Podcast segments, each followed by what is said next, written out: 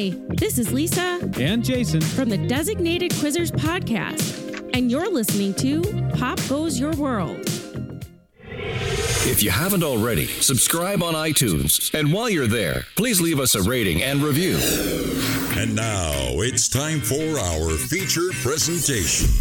I'm Chris McBrien, and the pop culture from Generation X is everything to me. And I'm Derek Myers, and I'm here to educate Chris on the great pop culture of today's generation. Episode 254 The Funniest Movie Scenes of All Time.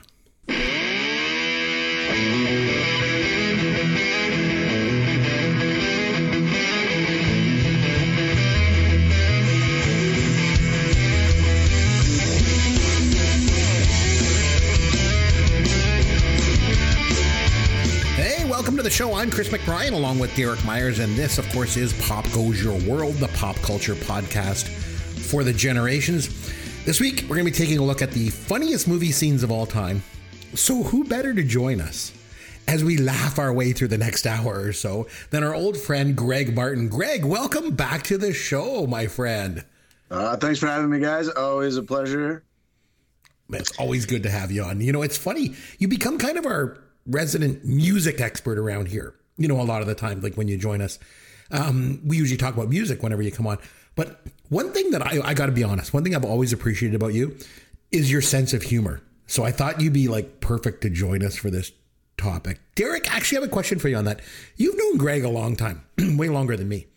Was he always a pretty funny guy? Like, was he known Oh, for God, his yeah. humor back in? I figured he would be. Absolutely. Uh, so I, I mentioned this before. Greg and I met at university. We were roommates at uh, in first year of school, so we've known each other since 1993. It's been a long time, and uh, you meet a lot of people when you first start. Uh, uh, you know, when you go to school, like we, you know, you move away from home for the first time, and you, you, you know, you meet a whole bunch of people. Some you make friends with and stay friends with. Some you are friends with because they live next to you uh, or they're your roommates or whatever for that year, and then you never talk to them again. But yeah, I always, Greg, to this day, you're one of the funniest people I know, and and just like you said, Chris, almost everybody I know that that, that Greg and I are common friends with, it's always they're like, Greg's the funniest guy. So whenever I have a good story, I'm like, hey guys, I was talking to Greg, and they're like, oh yeah, let me buckle in for this one. So, That's why I thought this he'd should be perfect. good. To join Yeah. us for this week. So I'm so glad that he was available. Um, so before we get started and we dive into all the laughs and our favorite uh, funny movie scenes of all time, Derek, anything uh, new in the world of pop culture for you, my friend? Like, what can you uh, educate me on this time around? Yeah. So talk about new. Mm-hmm. All the things I'm going to talk about are like a year old or, or like within the last year, pretty much, which Well, is unusual. usually, expertise, well, but I mean, usually I have some older, older stuff, but I've been really focusing on the new. So I think I've mentioned more than once that I've got uh, a 90 day subscription to Apple TV, and I'm just binging everything I can before I cancel it because why keep it for a full year when you can binge everything in a 90 day window? so I had a chance to watch a few things on Apple this week, and they were all good. So the first thing I watched was um, a movie with uh, Taron Egerton called Tetris, and it's based on the the loosely based on the real life experience of the the people that coded and built the video game Tetris, and then the publishers that managed to get it out of the Soviet Union and into the world at large, and all of the political shenanigans that go on behind the scenes.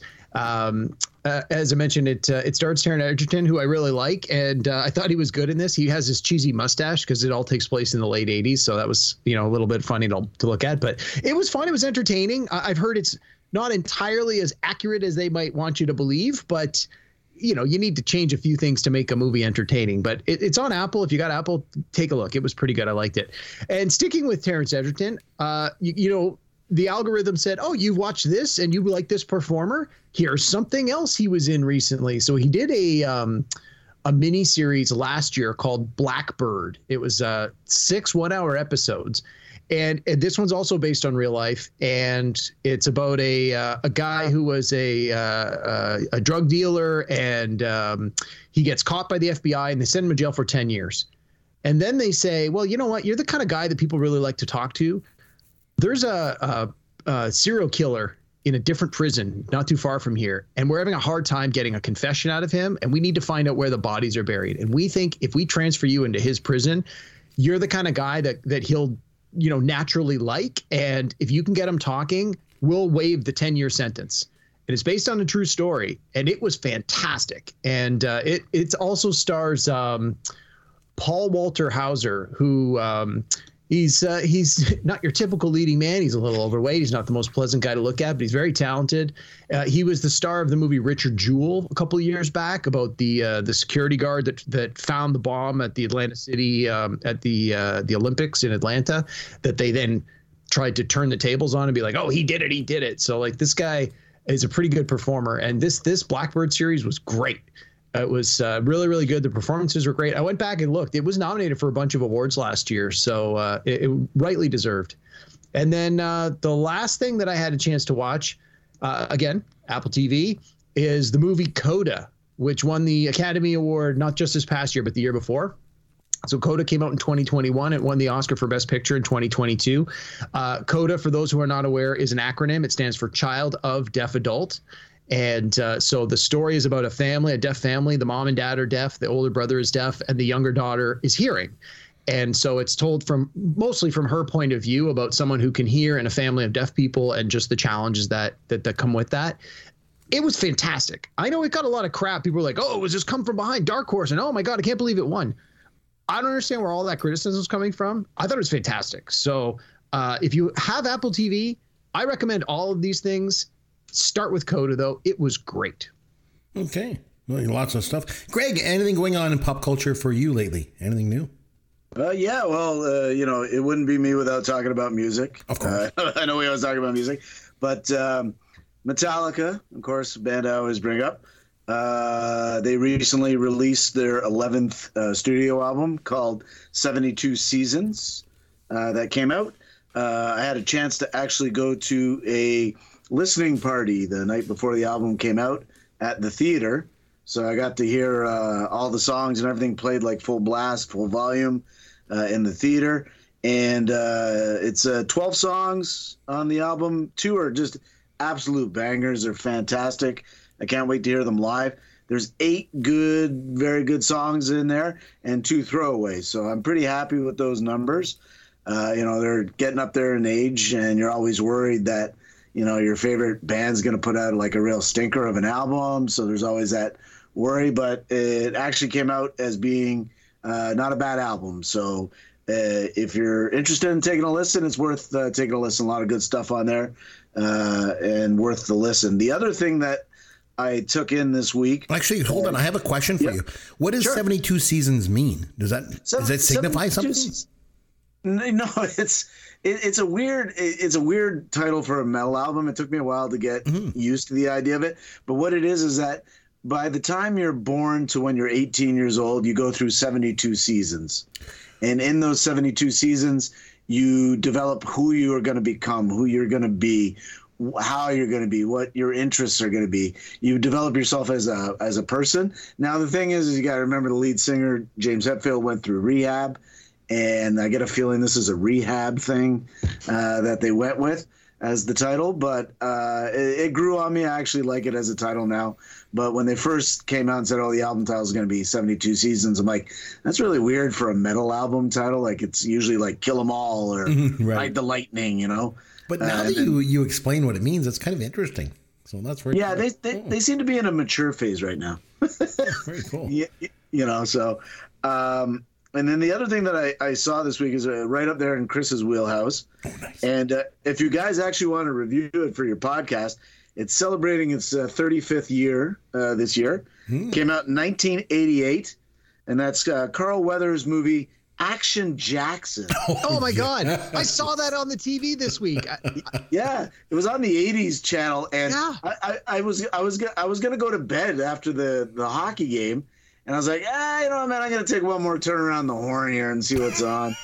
and uh, I I stumbled upon the beginning of Action Jackson. Now, it got 33% or 36%, excuse me, on Rotten Tomatoes, but I feel that's not deserved. It was a lot better than 36%. but uh, Vanity, who played uh, Prince's yep. girlfriend in Purple Rain, uh, she was the lead actress in this one, and uh, she won a Razzie for uh, worst uh, actress that year, and that was deserved. Like, she was terrible. it was awful.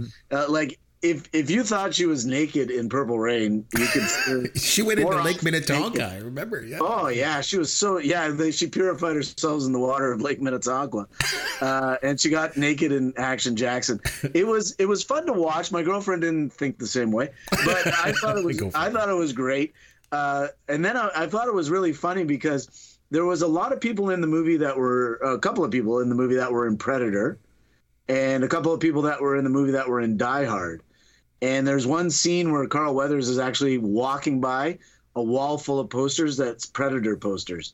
So when I looked it up, apparently what happened was is there was somebody working on the set of Predator who got in Carl Weathers' ear about this movie idea he had where he wanted to create a, a police officer in the in an homage to like 70s black exploitation movies, you know, like Shaft and Dolomite and all that. And Carl Weathers was on board, and then Bill Duke, who was in Predator, uh, he was like, "Yeah, I, I'd be on board for that too." And uh, the guy, I don't know his name, but the guy who played Billy, the uh, Native American in the Predator movie, He was also in 48 Hours. Yeah, yeah, he, yeah. he was in this one as well. And a couple of henchmen from uh, Hans Gruber's group in Die Hard. They were in this movie as well. And it was funny to watch too because Craig T. Nelson was the, the the villain in this from the guy from Coach, and they're trying to make me believe that Craig T. Nelson had like a black belt in martial arts. Like it was like it's it's a bad movie. Like it's not a great movie, but it's just one of those movies where if it's late at night and your brain's turned off and you, you just want to flake out, it's it's it's worth a watch just to be like, oh man, this is this is 80s action.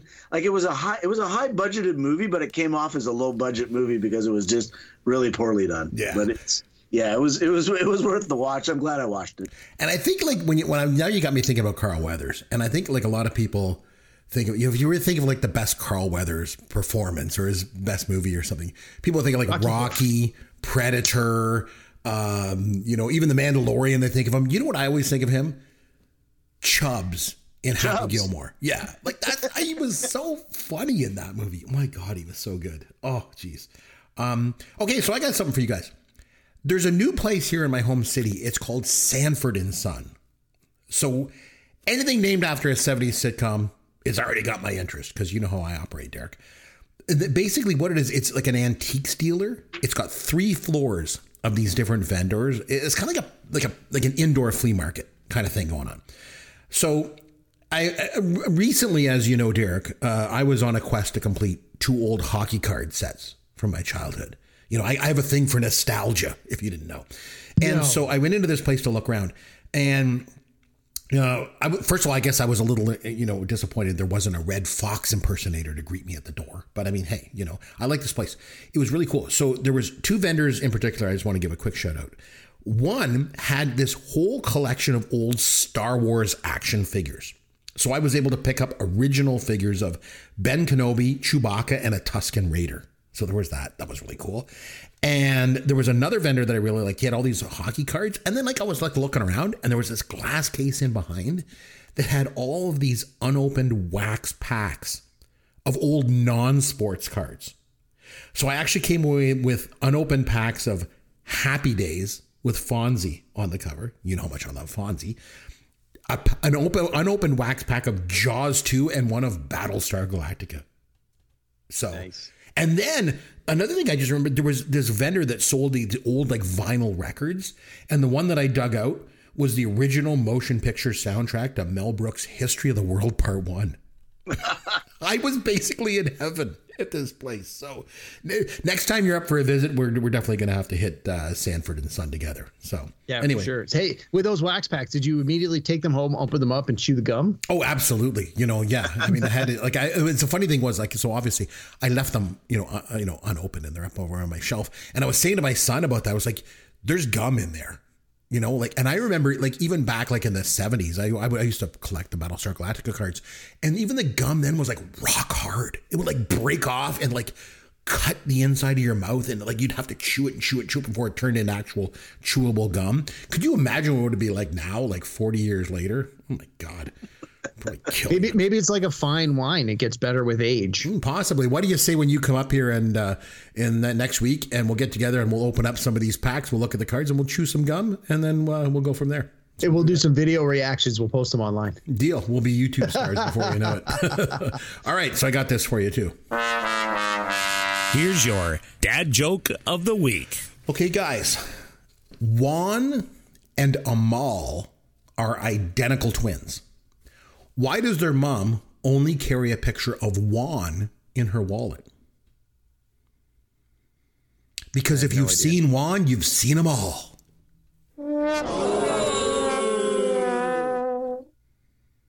Yeah.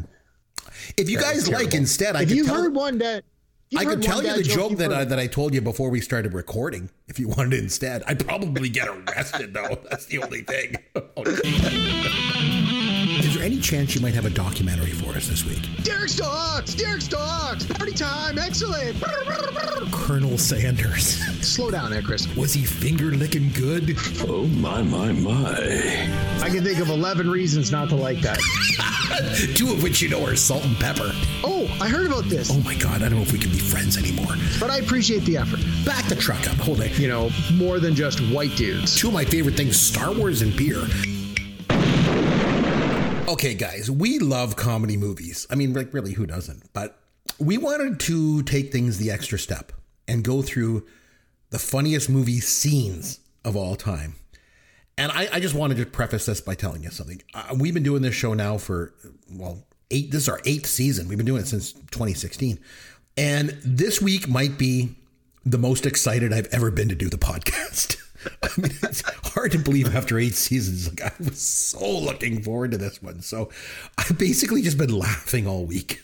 I was sitting at the dinner table the other night and I just started laughing. And my wife was like, okay, what funny movie scene did you remember now? Because she, you know, she's getting used to this. Right. And the other thing too, I just want to mention, Derek, Derek, you and I were just talking recently about kind of how challenging it can be at times to, to get motivated to do the show after eight seasons. But this did it for me.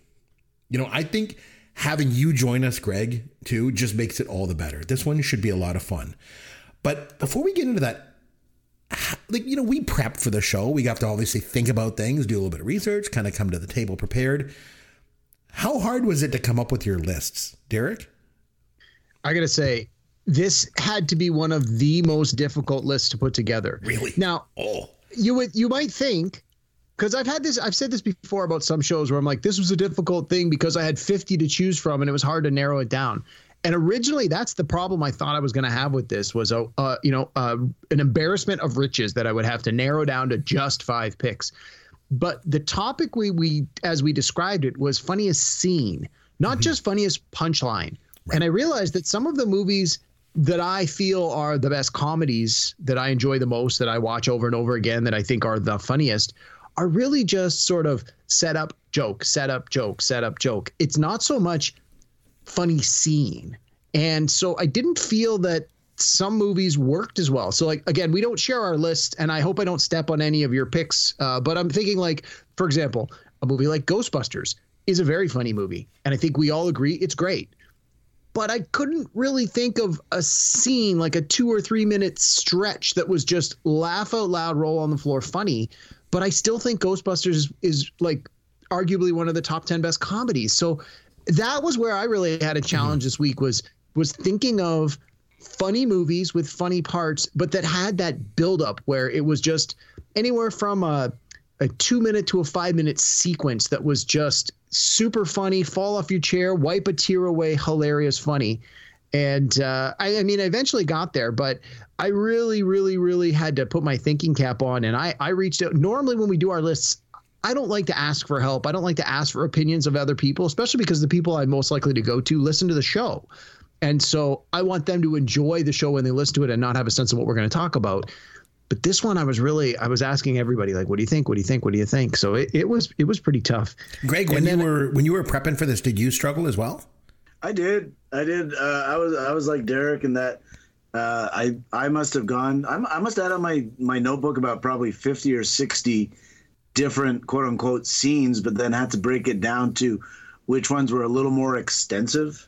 Uh, and one of the things that I found myself constantly going to was ones that build up. That you know they start off a little bit slower and you kind of giggle and you know you get a chuckle and then and then you just start building up the laughter and it gets funnier and funnier and funnier till finally like at the end you're you're in tears. And so narrowing it down to the five I, like i think you you texted me on saturday about being on the show and i started getting to work on that saturday night and i, I finalized it this morning Yeah. uh, well, I think I sent it to Kay, but I finally finalized it this morning in the sense that you know how I was going to present it, how I was going to tell it. But it was it was a lot of work, a lot of crossing out things and uh, going, well, yeah, it was good, but is it like you know a whole scene good? Before Yeah. we- yeah. Go ahead. Derek. Sorry, let me, one of the other things is, I, I mean, our topic is funniest scenes of all time. Right. But really, I didn't want to do anything that was ridiculously old. So I, I was actually re-listening to some of our old episodes recently, and I had mentioned um, that I had had watched for the first time the Marx Brothers movie, A Night at the I Opera. I was just thinking of that one. Yeah. and we were talking about the i- i- when I brought it up on the show, you and I talked about the stateroom scene, which is great and very funny. From a night But- at the opera. Yep. Y- uh, yeah. Oh, sorry. Yeah. And, um, you know, again, it was funny. And from that sort of greater, bigger picture, you know, movies of the last hundred years, what are the greatest scenes? Sure, it's in the discussion. But I didn't want to be that archaic. I tried to pick things that were a lot more recent that I felt more people would have already been familiar with, have already seen. And as we describe it and talk about the scenes, they can relate to it a little better. So, so there's a few older ones from like even the '60s that uh, uh, that came up or the '70s, and I thought, hmm, those ones are probably a little too old. So I tried to stick with ones that were much more recent. Well, before we get into our top five list, one thing I, I, I wanted to address. I feel like some of the greatest comedy in history is based on things that make us uncomfortable. You know, like those subjects or those issues that are sort of difficult to kind of confront. But when they're addressed using comedy, it, it helps people to face them head on. Like, like, it, it- like, that's basically the, the premise of most stand-up comics right? Like they tackle really uncomfortable material all the time. They use humor to do it. It, it sort of disarms people you know and it helps them confront you know these sometimes painful issues i guess. So i, I think for me a few of the those issues might come up here because to me that's one of the keys with comedy. Those things that make you uncomfortable but then when you see it laid out like you just laugh right? Because hey we're addressing this kind of thing. So but uh, in our usual top five list format, we're going to start with our number five pick. We'll work our way up to number one. So, Greg, since you're a guest, you have the honor of kicking things off tonight for us. What is your number five funniest movie scene of all time? I can't wait to get started. Go ahead. All right, well, I got I kind of wanted to take one that was going to kind of come right out of left field. Oh, good. um, people like people will kind of be like, "Oh, really?" I, you know, like I wanted to remind people they may have forgotten about it. They may have been like, "Oh, oh, okay, yeah, now, now I remember it." And I know you guys kind of crap on Will Ferrell movies a little bit, but uh, this one is from 2012, and the movie was The Campaign, uh, which was Will Ferrell and Zach Galifianakis. Now, the the scene that was hilarious isn't a Will Ferrell scene though. It's uh, the scene with Zach Galifianakis where uh, he plays like a Ned Flanders esque type person called Marty Huggins, and uh, he's going in a campaign uh, against Will Ferrell, and uh, he sits down at the dinner table with his family, and you know they're a, a very very good family, very nice family, very suburban family, and he says, "Listen, you know, guys." the media is going to be scrutinizing everything we've ever done and everything we do. So now is the time if you've if you've done anything and and and you you regret something you're embarrassed about something let's air it out. Let's get it out there so that you know if it does come out you know we're not embarrassed by it. And and it starts off rather simple like the the the child says oh well in school i took the lord's name in vain. And well, you know, Zach Galifianakis is like, okay, I said I wouldn't get angry, and, and I'm not going to get angry. And then his other son looks at him and goes, well, the other day when I went to the petting zoo, I let a goat. and he's just like, oh wow, okay. And then they go back to the other son, and he goes, I was drinking beer with the old biker guy down at the end of the street, and he let me touch his wife's. And so, of course, now Zach Galifianakis' wife is all flabbergasted. She's like, please, breast, breast. and then the son says, oh, I go to the mall and I, I, I take pictures up women's skirts going up the escalators, and I have a whole photo album upstairs. And then there's a the one son says, oh, I, I put a firefly up my butt to see if my farts would glow. And he's like, why? and then and then his, his son says, oh, well, I shaved the dog and I took the fur and I stuck it to my testicles so I could look like a man. And then all of a sudden his wife just pipes up and goes, I pleasure myself to Drew Carey on The Price is Right. so it, it the, the scene itself is hilarious because Zach Galifianakis in his Ned Flanders type way, uh, just selling his like is just he couldn't believe his family's like this. Like he, he totally regrets his decision of saying, just tear it out, I won't get mad. And so I thought I'd come out of left field and just uh, kind of throw something out there that you know not everybody might have seen, but you know if you haven't seen it, just YouTube the scene. It's uh, it's on YouTube. It's called the campaign, and it was a it was a lot of fun. It was a good laugh. The campaign. So so I don't you know me. I don't know anything past the '80s. That's my thing. Yeah. But I did go on YouTube recently and watch some uh, Zach Galifianakis doing a thing called Between Two Ferns. Oh, those are great. Oh my goodness, he is absolutely hilarious. So I might have to check that out. That's for sure. All right, so Derek, your number five funniest movie scene of all time. What do you got? All right. So uh, I have not seen Greg's pick, The Campaign. I'm not a movie I'm familiar with at all, so I'll. I'll have to try and dig it up. And, and best case scenario, I'll just watch the the YouTube thing like he's suggesting. But um, I also want to say that normally when we do this show, I, I take painstaking efforts to not say any bad words to keep the editor's job easier to reduce the number of bleeps they have to do because of things I said. Oh, I think there's gonna be a lot of censor I'm- in this I just want to upfront apologize to our editors that there is going to be a lot of bleeps and a lot from me. So there's this, something this is new. the uh, the uncharacteristic uh, uh, Derek portion of the program. We'll have a lot of swears. That's great. All right. You might you might get your first FCC warning. Yeah, no kidding. well, join the club. Badge of honor. There you go. All right. So my number five pick is from uh, one of my favorite movies, and that's the 1994 black and white film Kevin Smith's Clerks. So I, I've mentioned this before. I worked in the video store. Greg also worked in the video store with me. So Clerks spoke to me in, in a very interesting way because I could really relate to these people. I worked in a retail job, I worked in a video store. So much of it just hit home. And you got to remember when this came out in 94, there really was no internet and there was no such thing as a podcast or a blog. So Kevin Smith basically built his career by doing movies with dialogue and the dialogue was basically things that are now just done in podcast form. So he has nerds talking about their favorite things like Clerks is full of like Star Wars jokes and things like that that nobody had ever really done before. But he also uh, has done a really good job of being really rude and really filthy, and uh, that's the part that I like here. So the scene that I, I'm I'm calling out is 37. So for those who have seen it, Greg's seen it, he knows.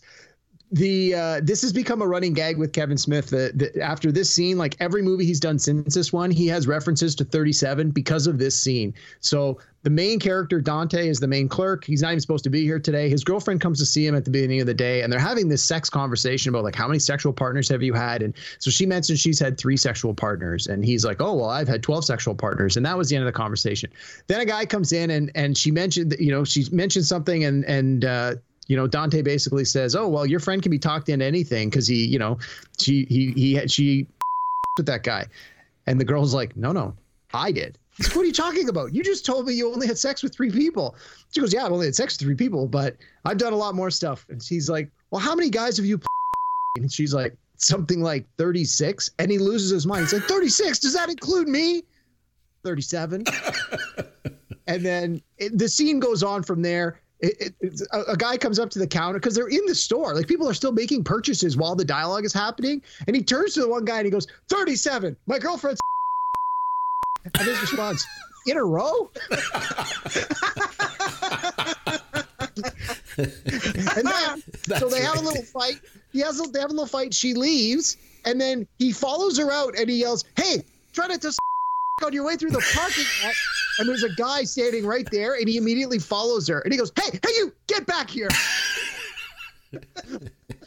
so that that's definitely. I mean, it's a funny movie for a lot of reasons, but that just I laugh so hard every time I see it, and that had to make my list. So, Clerks, 1994, 37. That's my number five pick. We're at number five. I'm already laughing my head off. Yeah. This should be very, very good. Okay, my number five. I'm going with Blazing Saddles. No big surprise. I love that movie. You know that. And there's so many funny scenes in this movie. Like I didn't even really know which one I should go with. But I, I think the problem with this movie is is that it's it's it's obviously it's a spoof about westerns, but really it just makes fun of bigotry and intolerance. And, but but it's within the context of the film. So all that really offensive stuff in the context of the film makes sense. But if you take it out of context, it's just really offensive or it can be offensive. So I guess I got to navigate this one carefully. So I think most people would say the funniest scene is the campfire farting scene. Right? Probably the most famous scene in the movie. And I first saw it when I was a kid, so it made me laugh like crazy. You know, these guys farting. And then I remember when I was a kid too, I saw the movie on network TV and they censor out the farts. Really? Yes, it was they, a bunch of guys. They bleep them. Do they bleep the farts? No, you just they oh. silence them out. So it's a bunch of guys eating beans around the campfire and just standing up or like leaning sideways, but there's no sounds because they get silenced out. So like, you, go figure. You can gratuitously gratuitously drop the N word, but heaven forbid anyone should hear you know the sound of flatulence. My God, but the scene, uh, you know, um, that that I that I want to go with is, is is is a little bit different one. So it's actually involves this is a bit of a cheat, but it involves, and I mentioned this before, uh, a scene where something actually gets cut out of the movie. All right. The funniest line in the whole movie never made it into the film at all. It was censored out. So the scene where Lili Von Shtupp, Madeline Kahn, gets alone with Cleavon Little and the lights go off, it's pitch black, and they start to make out. And she's like, Is it true what they say, how you people are gifted? And you hear her unzip his pants. And she says, Oh, it's true. It's true. And the scene is over. But they cut out the funniest line of the movie because there was supposed to be another line there where he says, I hate to break it to you, lady, but you're sucking on my arm.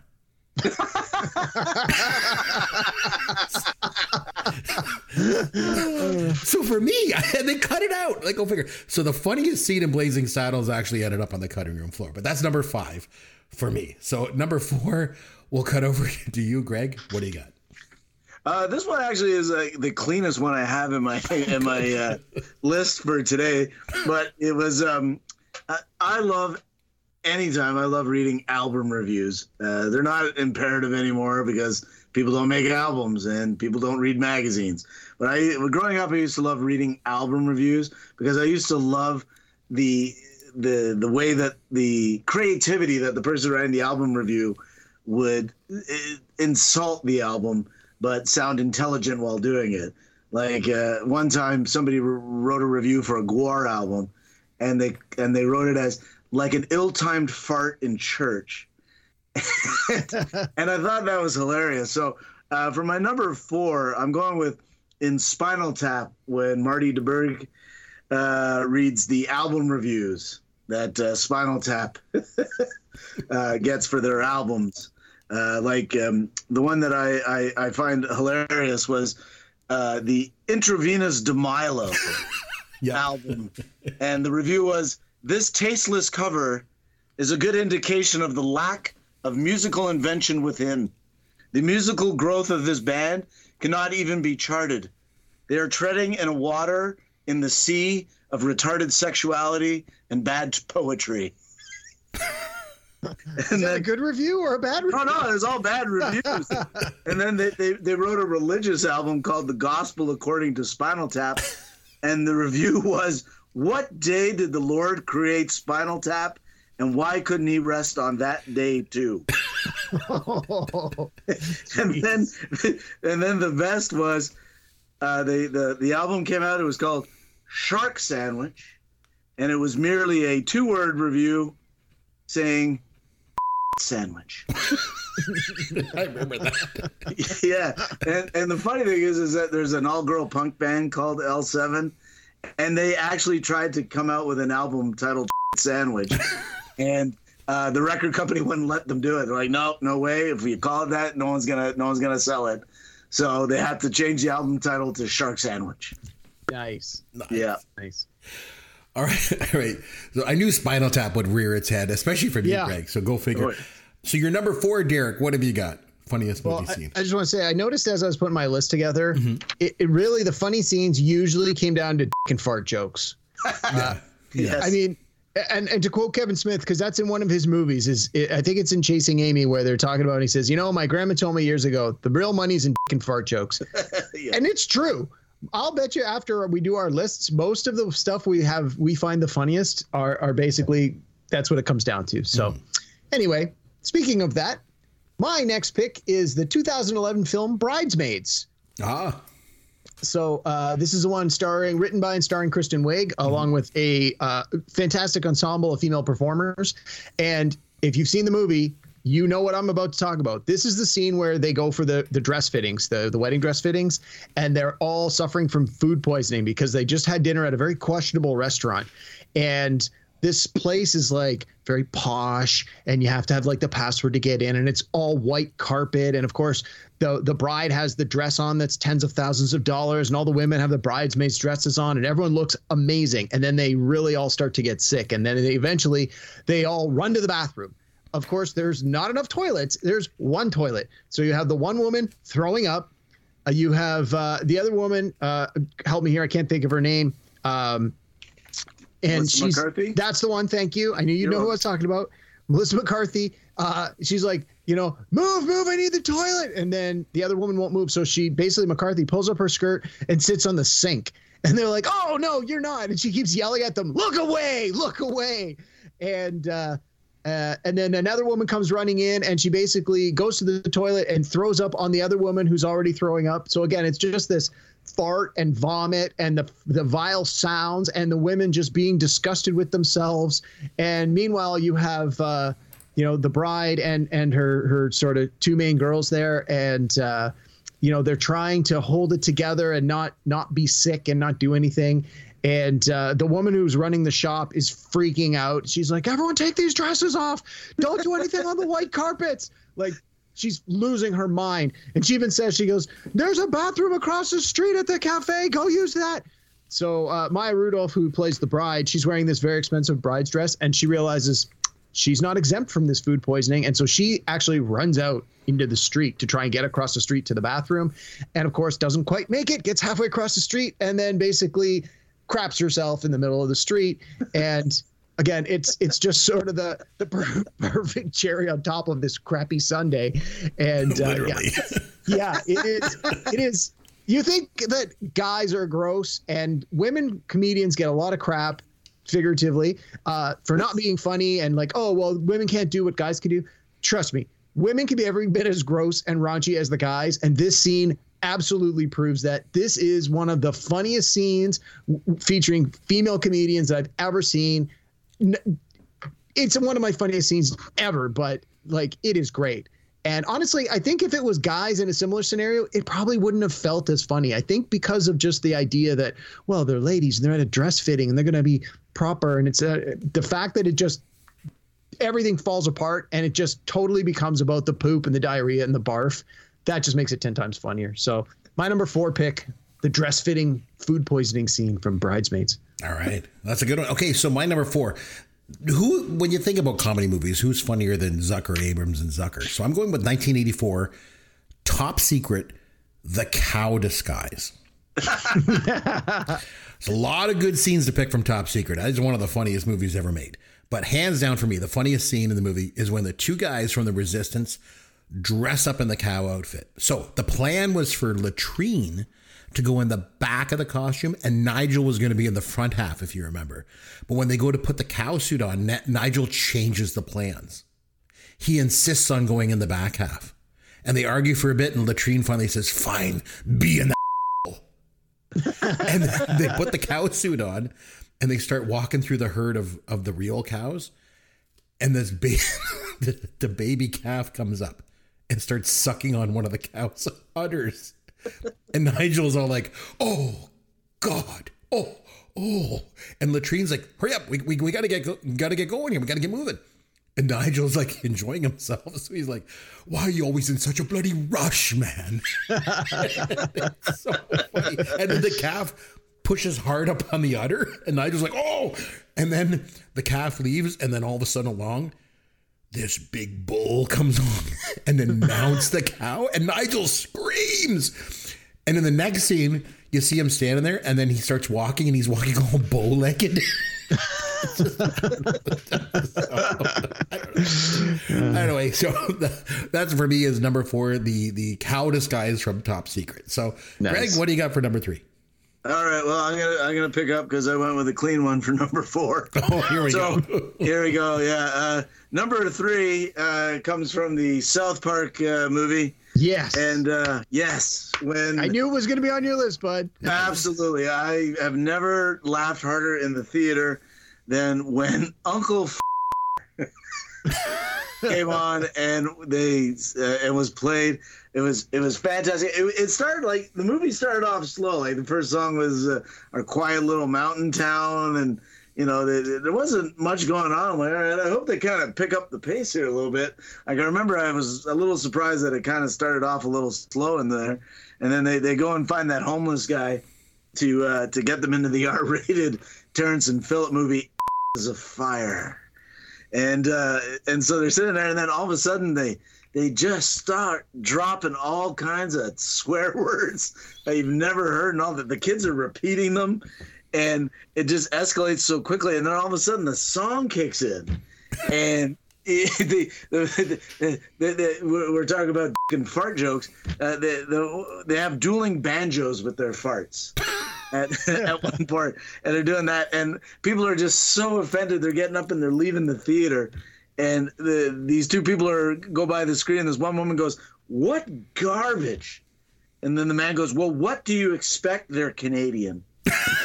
and and then at the end of this song, this it goes into this giant marching band with with drums and cymbals and everything, and and you think the song's over because they, they they have that long ending where they they, they say the f word, the f'er word, like just super long, and then it's like. there's there's just this dramatic three second pause, and then all of a sudden Phillip just goes,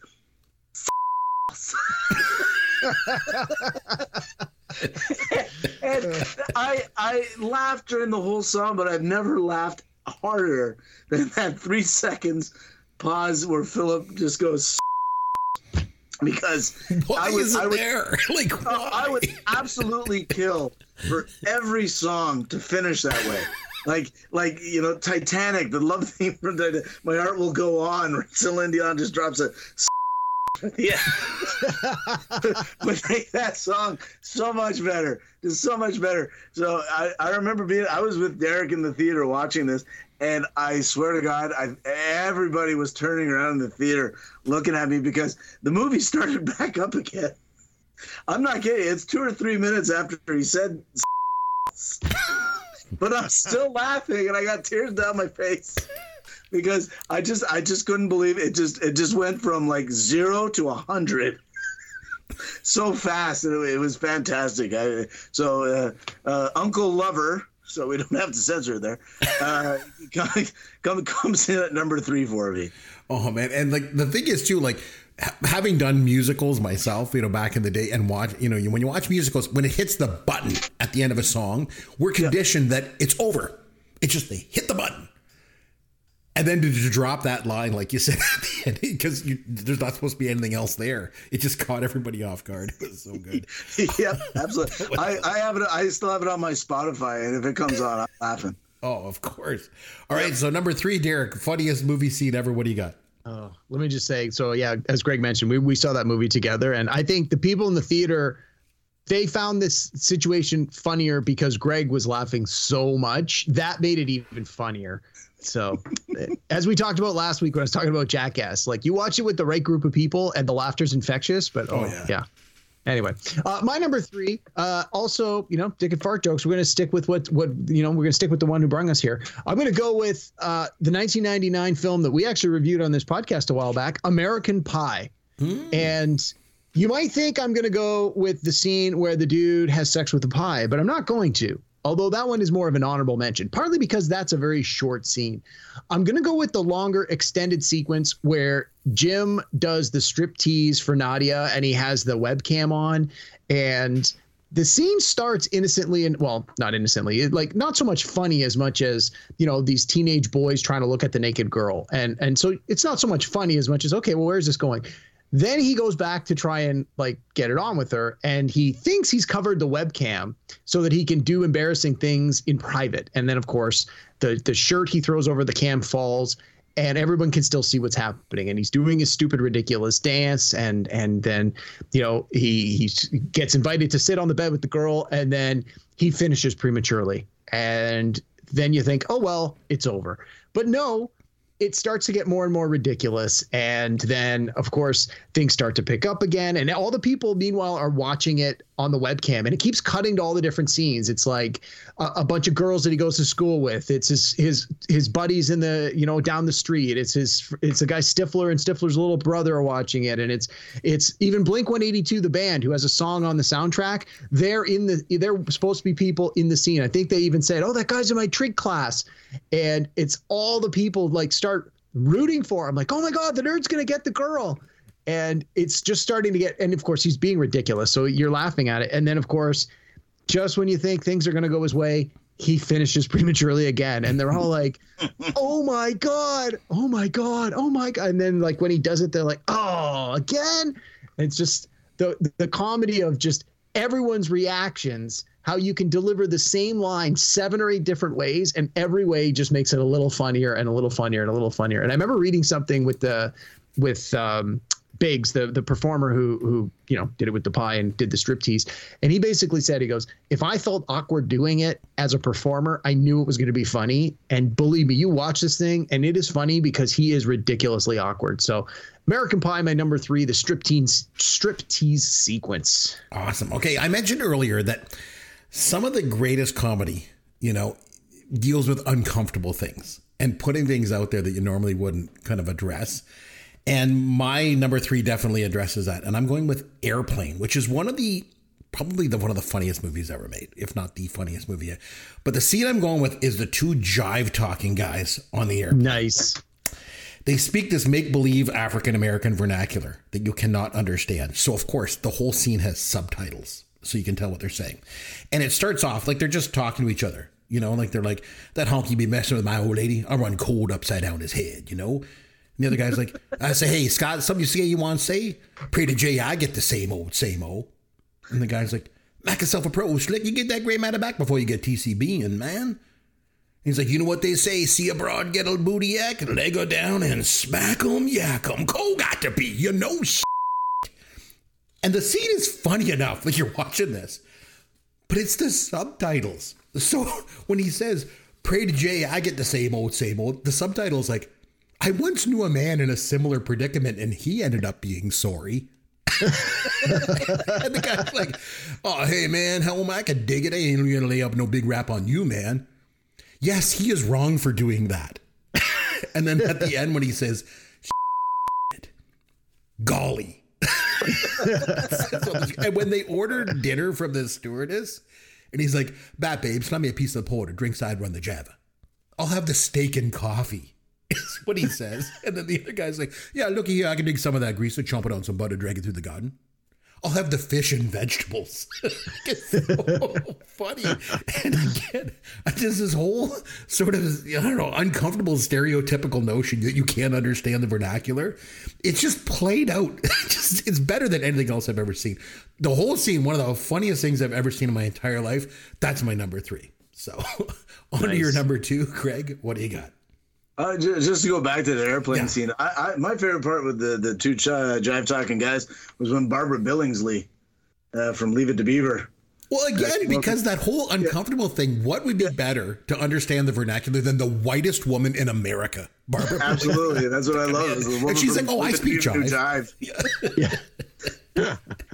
so uh, my number, uh, I guess where are we at? Number two. Number two. We're getting there. Yeah, number yeah. two. It, it's it's a bit of a lengthy one because it, it, it actually blends it's it's two scenes that blend into one okay and that's uh, the scene from uh, there's something about Mary when uh, Ben Stiller comes to pick up uh, Cameron Diaz to go to the Oh, prom. Yep. Yep. Yep. Yeah, like just from the beginning when he rings the doorbell, and and the father answers the door, and it, it's it's Keith David from uh, the longest fight sequence in the history of movies. Uh, they live. Yep. Yeah, he, he sees the dad, and you see him make this awkward smile, and then he casually leans back to make sure he has the right house number. yes, he's like, he's like, is Mary here? And so they, they go inside, and then where it gets funny is he's trying to get into the good books with the family and with Mary and everything, and he knows that her, her brother uh, Warren. Uh, he has a love for uh, his baseball, right? And he lost his baseball, so uh, Ted thinks he's like, ah, I'm gonna get him good, you know, and this and that, and so he goes over and he goes, Hey Warren, you know, I guess what I got? I got I got something for you. I think I I think I found your baseball, and it's it's it's right behind your ear. And, and it turns out that if you touch Warren's ear in any way, it triggers him really badly, and all of a sudden he just goes absolutely WWE on him, and he picks him up he slams him right through the living room table. and, he, and he picks him up again. He starts airplane spinning him, and everyone in the family's just yelling at him. What are you doing? The, why would you do that? He's like, I'm trying to give him a gift. So everybody's like, oh, you know, we're gonna, we're gonna take a break, and Mary's strap on her dress got ripped in the whole uh, uh, fiasco. So she's like, all right, I'm gonna go fix my dress strap. So uh, Ben Stiller, who plays Ted, he's like, ah, I'm gonna go use the bathroom and whatnot. So of course, this is the scene where now he, he goes to use the bathroom, and as he's standing at the at the toilet, you know, doing his business, he looks up and he sees these two lovebirds in the tree, and that song comes up. Why do birds suddenly appear? And and as he's doing that, he's all smiles and he's all happy. But then uh, the he, notices that Mary is now standing in front of the window with her mom, and she has no top on. She's just there in her bra, and the record scratches. And he's like, "Oh no no no no no! I was looking at you. I was, I was looking at the birds. I was I was looking at the birds." And he quickly goes to zip up his zipper, and then he just lets out a loud yell, and everybody everybody can hear him. And all of a sudden, they're like, "What's he doing in there?" He's been in there for like a half an hour. The mother says, "I think he's masturbating." and he could hear from the outside. He's like, "I wasn't masturbating. I was I was watching birds." so and then uh, and then uh, and then the father's like, "Maybe maybe maybe he himself." Jeez. so he's like, so the father's like, "I gotta go in. I got I gotta get this checked." So the father goes in and he's looking at him. Goes, "What's with you, man? What's going on in here?" And he's like, "I got it. I got it stuck." Like, what do you mean? What did you get stuck? He's like, I got it stuck. And then they zoom in. Uh, like I didn't think they would do this, but they zoom in on a prosthetic, obviously, of as they called it, his Frank and beans. And because of what he did, the beans somehow ended up over the Frank. Yep. right? So he's like, he's like, oh man, this this is this isn't good, man. And the father says, I'm gonna call in my wife. She probably know what to do with this. She's a dental hygienist. Almost a nurse. yeah, she'll she'll know what to do. So she's she's like, well, what's happened here? And he's like, he's like, oh, you know, he he, he he's got him Frank and beans caught in the zipper, and then Mary's brother's outside yelling, Frank and beans, Frank and beans, and he's like, so so he got the beans above the Frank. He's like, listen, you know, I, I can I can just cover it up with my jacket. I'll be fine. Let's not worry about this. But then all of a sudden, the policeman shows up at the bathroom window, and he says, he says, oh, I heard a lady screaming. I wanted to make sure everything was all right. And then the, the, the, the mother, who's played by Markie Post from Night Court, starts spraying his Frank with Bactine. and then so the fire department's now called in and and they're like, oh my god, you got to bring everybody in here. They got to see this. This is crazy. And they're like, listen, here's the thing. We're, we're, we're gonna pull this zipper off you on the count of three, and you know everything should be good. So he's like, just take a deep breath, and he's like, and a one, and a two, and then there's a big pause, and then all of a sudden the paramedic is wheeling him out in the stretcher. He's yelling, "We got a bleeder! Yeah. we got a bleeder!" And then the whole neighborhood's out because there's fire trucks and police cars and ambulances, and they're they're wheeling him in the stretcher to the ambulance. And of course, um, Warren, Mary's brother, is standing behind him as they're bringing him to the ambulance. He was masturbating. he was masturbating. And then, the, and then, of course, the, the, the scene ends with they try to load him into the ambulance and they drop him on his head because the stretcher falls and cracks his head off the back of the stretcher. So I uh, I go with number two. There's something about Mary the prom scene. There you go. All right. So, Derek, what do you got for your number two? All right. Uh, so you had spoken earlier, uh, Greg, your number five pick. You were telling us the scene with Zach Galifianakis. I'm going with the scene from The Hangover, also featuring Zach Galifianakis, making his second appearance on our list here. Uh, I'm going with the scene in the police station, also known as the scene in your face, in the face. It's where the, the three guys, they basically at this point, they've they've inadvertently stolen a police car. Of course, they have no memory of what's happened the night before. That's the whole premise of the movie. And they get brought into the police station, and the two officers are reading them the riot act. And they're like, Well, you're going to jail for a couple of days. We can't get you in front of a judge till Monday. You know, good luck with that. And they're like, Wait, wait, wait. We're supposed to go to our friend's wedding tomorrow. We need to figure this out. And so they make a deal with them. They go, Look, you know, you don't want people to find out that we took your police car and we certainly won't tell them what happened. Why don't we do something for each other here? And then so the police officers are like yeah okay we got it. And then it cuts to a scene where it's all these children that are visiting the police station and the cops are like okay class these three volunteers have have graciously allowed us to use them as an example of what happens when you get shot with a stun gun. And the three guys are like what? That's what we're agreeing to? And so you proceed to have these three different so the first one he comes up and he just uh he zaps the guy in the neck. He goes you can do this nice up close and personal. And he falls over and of course everybody laughs. And then uh, and then he goes okay pretty boy come on up. And he's pointing to um to Bradley Cooper, and of course he goes, "Come here, pretty boy." And Zach Galifianakis walks forward, and he's like, "Not you, fat Jesus!"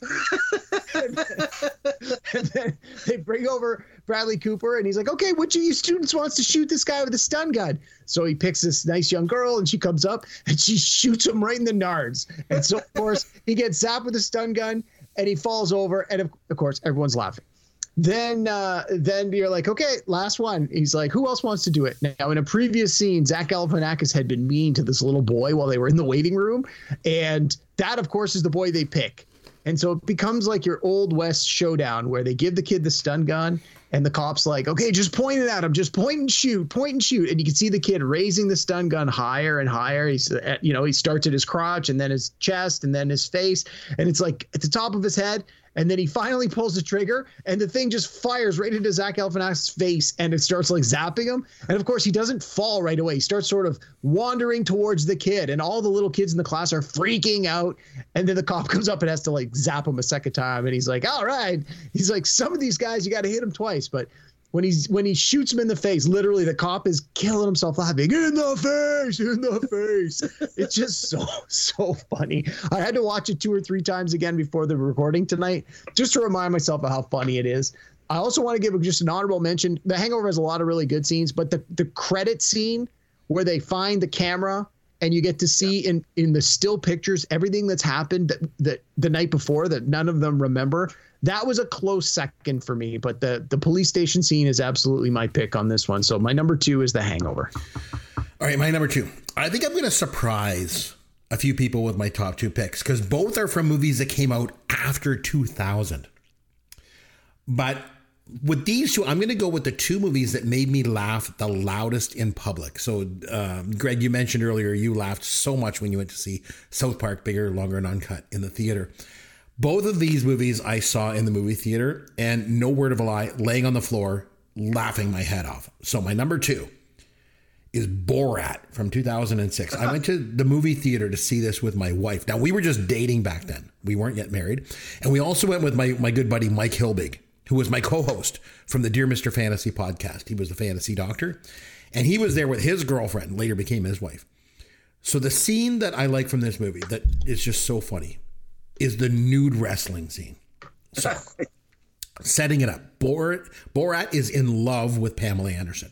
He's on this quest to meet her, and he has this magazine of her with pictures of her in Baywatch. He carries this magazine everywhere with him, right? It's like his shrine to her.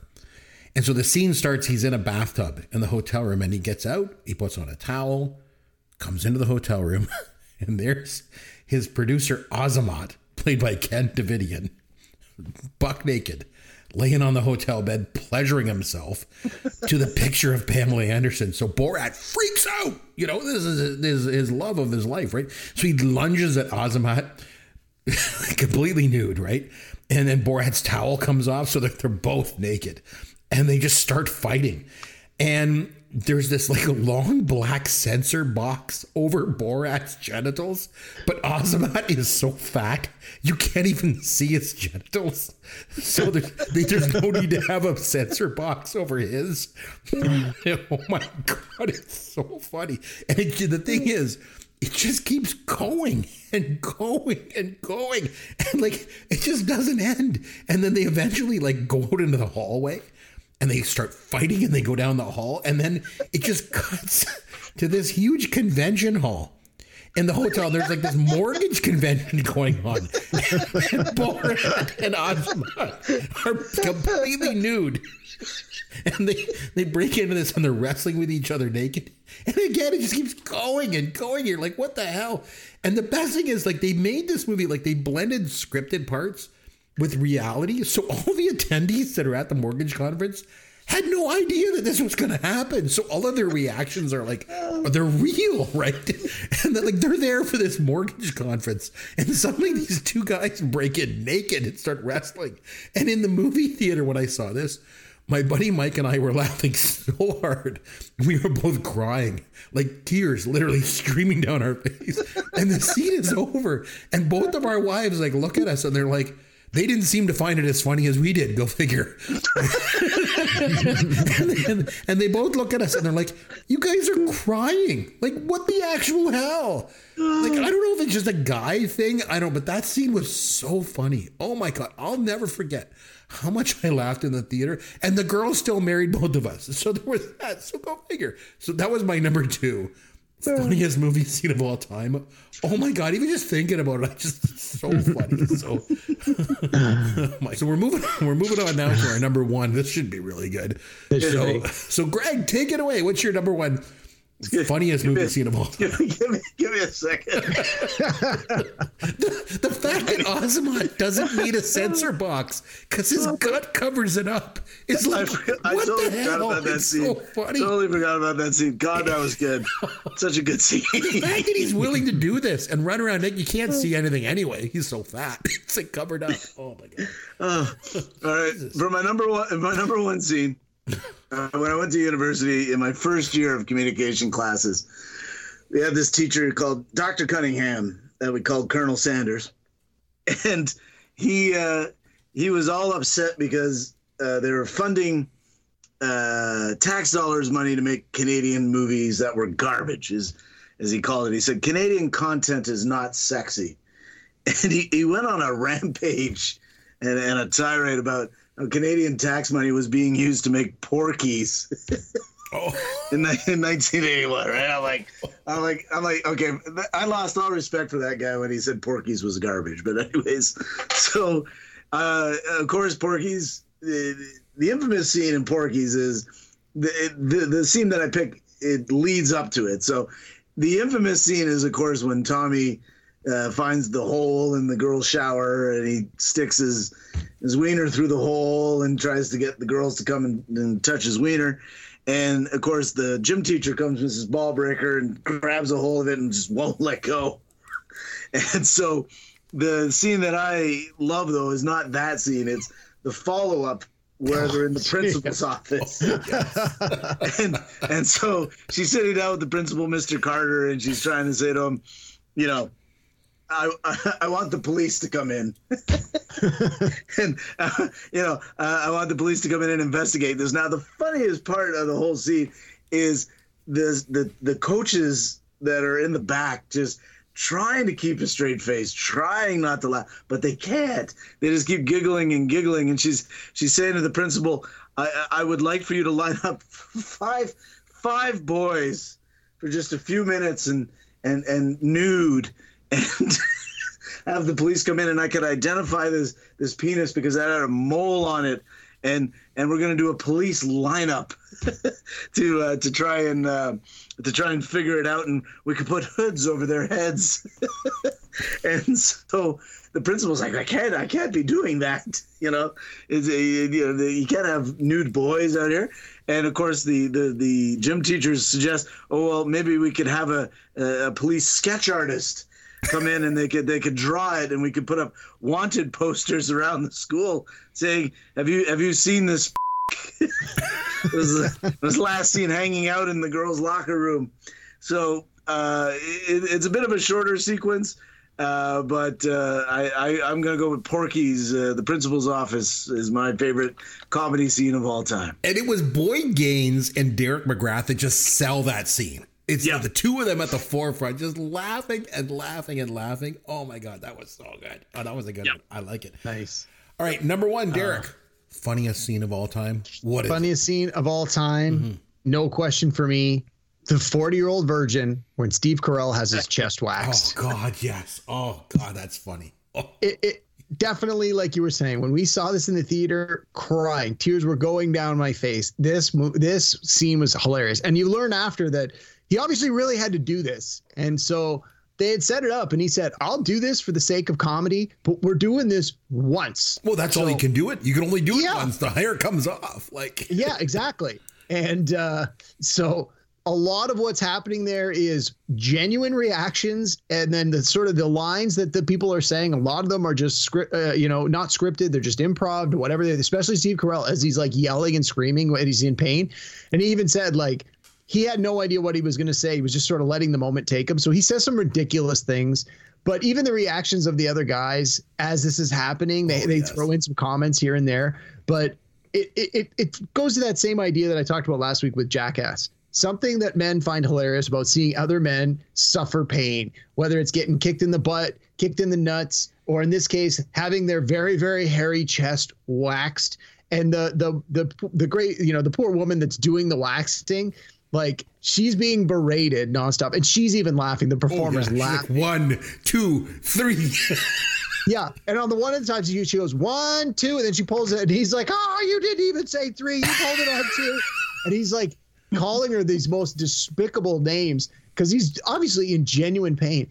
And what part of what makes that scene even funnier is as she rips off the the like the tape with the with the the wax on it, she leaves them right there on the table next to him. So you can see each time she does it, just more and more and more of them just piling up on the side. And uh, of course, his his buddies are there, Paul Rudd and Seth Rogen, and they are just like both laughing and trying to not watch because it's clearly they're like, "Ooh, I'm glad that's not me," which makes it ten times funnier. There's even the one other performer. He's like, "Okay, I got to leave. I'm going to throw up." Yeah. Like, it's it's you have the different reactions. Oh, it's so funny. He calls him a mano lantern at the end because Yes. it looks like they did a face. Oh my god, it's it's. if you go so- back and watch that, look at Paul Rudd's reaction because it's Oh my God, real. he's like his he's la- and he's trying not to laugh like in the Yes. scene too much to make it, but he just can't stop. And I think that might be the first time we ever saw like in a feature film where there was something happening where you knew it was it was real because they were ripping his hair out and he was bleeding. Like, Yes. like so it was really happening and like not only does he do expletives but he, he yells at one point kelly clarkson like that, that became a swear word somehow like oh god Yeah, Oh no, God, that, that's it- so I mean, the 40 year old version has a lot of good sequences. it does Um, uh, uh, some of them, unfortunately, don't hold up as much 20 years later, but, uh, you know, they're not nearly as politically correct. Not that they were probably politically correct then. And we've talked about that with a lot of older movies, but that scene in particular with the, with the waxing, hands down, number one, no question. Again, I watched it before this podcast just to refresh it, and I was killing myself. My wife had to come downstairs. She goes, What are you watching? It's so funny. I go, I'm doing homework for the podcast. She's like, okay. So that's my number one. love it. So it's it's it's hard to believe after my number two that it's hard to believe that i laughed more than i did at the borat nude wrestling scene but i actually did. So there's one scene that takes top spot for me and it's the marionette sex scene in Team America World Police. Nice, So- nice, good pick. Trey Parker, Matt Stone are two of the funniest people on the planet, hands down. South Park has probably made me laugh more than anything else in the world over the years. Oh man! And when I went to see this movie, there was there was actually quite a few scenes in this movie that had me laughing big time. Like at the beginning, the Broadway musical "Lease" with the song "Everyone Has AIDS." Like, I was Everybody has AIDS, AIDS, oh, AIDS, AIDS, AIDS, AIDS, AIDS, AIDS. I was laughing so much at that. And then when when Spotswood gets Gary in the car and he's like, "Oh no, it's all going to be good now." what? and then of course every time Matt Damon's on screen, Matt Damon. But and, and actually the second funniest scene in the movie for me, I want to give it a little bit of a of an honorable mention. When Gary's puking in the alley and Yes. the puke is just coming. It's like a hose. It's like I was just laughing like so much. Again, I love it when comedy just gets like dragged out. It just keeps. You think it's over and it just keeps going and going and going. And like, oh, the puke scene was like that. But the funniest scene in the movie, like I mentioned, the loudest I've ever laughed in a movie theater my entire life, the marionette sex scene. So it starts out with these two marionettes kissing, and then they're naked, but they're like they're not anatomically correct, right? So, so that's what makes it so funny. Again, going back to what I said before, you know, you can just sort of disarm it, you know, by doing this. It, they start with these different positions and like that's funny and then it just keeps going and going it's it, it, it just oh they they push the envelope further and further and then eventually it ends up then like he and then she on his chest. And it's like it's like that scene had me laughing so hard. I i thought i was gonna hurt myself. And it's way more funny because it's like just the absurdity of it all. You know like these marionettes. And like and like like i said like the it's the stuff that makes people uncomfortable. And like sex makes people uncomfortable right like especially when it's I think you're displayed in a doing it wrong, Chris. no, but I mean, like when people see it in a movie, like some people get, you know, they get uncomfortable with that stuff. So, what better way to disarm the whole thing than using two marionettes, you know, that are not like, like I said, Trey Parker, Matt Stone, two of the funniest people on earth. But to me, their funniest scene ever. And I mean, that's saying a lot because, like, I mean, they've had a lot of funny scenes, but their funniest scene ever there was the marionette sex scene, the puppet sex from Team America World Police. So that's what I'm going with. So you guys agree? Obviously, that was a good scene. You love I it. love great. the I love the build up right before it starts, where she's like, "I, I hope you, you, you, Gary, that you, you never die." And he looks at, it, he's like, "That's ridiculous, man. Everybody's got to die." And she goes, "If you told me right now that you would never die, I'd make love to you." And he looks at her and just I promise. I will never die." I promise I will never die. That's right. I forgot. That was so funny. I. I used to work with a guy whose name was Gary, and every time I addressed him, I I would get the voice of the guy from Team America. so I'd be like, "How's your evening, Gary?" Like that, and I always love that line too, where he's on the screen at the end. He's like, "Gary is the type of man that would." For his country, I know because he did it last night. and then he's like all embarrassed. He's like, Oh, did I? yeah, yeah. That was that Spotswood. He was so funny, that guy. Oh my God. Oh, that was awesome. All right. So, what do we say now? We've had a lot of fun, but let's have even more fun, and we'll do this. Fun with Caveman. All right. We are going to play a game here, guys, that I like to call.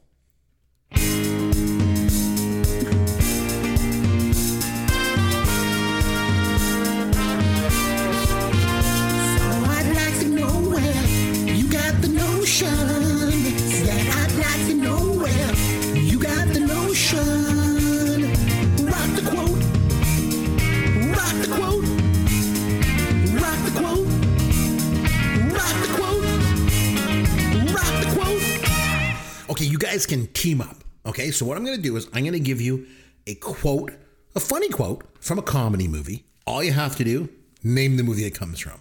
Super easy. Okay. Right? Right. And you guys can team up. So you got two heads are better than one. All right? Start with some easy ones. First quote No, ma'am, we're the police. Uh, is that the Blues Brothers? Yes, it is. It's the Blues Brothers right in here. Okay. No more Yankee, my wanky. The donger need food. That's uh, 16 candles. You'll shoot your eye out. The Christmas story. Derek, you don't like that movie either, so I'm really surprised. No, I do. Oh, you do? I thought you didn't like that Yeah, one. yeah. All right. Yeah, but I shoot with this hand. Oh, is that Blazing Saddles? It is. All right, here's one. Snap out of it. Is that Cher from Moonstruck? Yeah. Very good. I'll be taking these huggies and whatever cash you got. Oh, Raising Arizona. I can see. I have legs. Oh, 48 hours. No, no. Trading no. Places. That's the one. Yeah. Trading places is correct. You got Eddie Murphy right, but wrong with Yeah. All right. Don't be jealous that I've been chatting online with babes all day. That Napoleon Dynamite? Good pull, Greg. Thanks. He got me, but I tore one of that bastard's eyes out. I have no idea. Anchorman? No, it's Happy Gilmore. That was Chubbs that we mentioned Oh, earlier. yeah. He got me, but I tore one of that bastard's eyes out. Remember he had it in the jar? All right. I'm a loner, Dottie. A rebel. Oh, that's uh, Pee Wee's Big Adventure. Very good.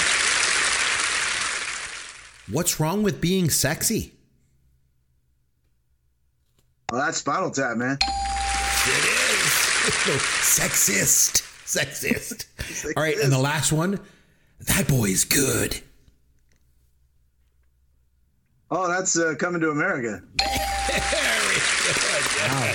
You got almost all of them, eh? That's awesome. Yeah, job. geez, we only missed the one. I know. eh? Nice. And I'm glad Greg was here. I didn't out of know most of context. They could be a Yeah. little bit hard, but you guys got them all, so that was pretty good. Except for one, Nice. like I say. So, uh, big thanks, Greg, for joining us again. It was really nice to have you come in, like I say, in a capacity other than just doing, you know, music and stuff. And we had lots of laughs. So, just Hey, man, I, I'm a jerk of all trades, as they say. So, movies, music, books, I'm all good. So, thanks for having me, though. I had a lot of fun. I, I had a good laugh tonight. Thank you. I appreciate it. You are it. welcome back anytime, and we will be having Perfect. you back again soon, I'm sure. Uh, Derek, we'll come back next time. We'll have a, a topic of some kind. We'll do something together where we always come up with an idea. You know, we, we absolutely do it. So until next week, this is Chris McBrien on behalf of myself and Derek Myers saying thanks for listening to Pop Goes Your World, the pop culture podcast for the generations.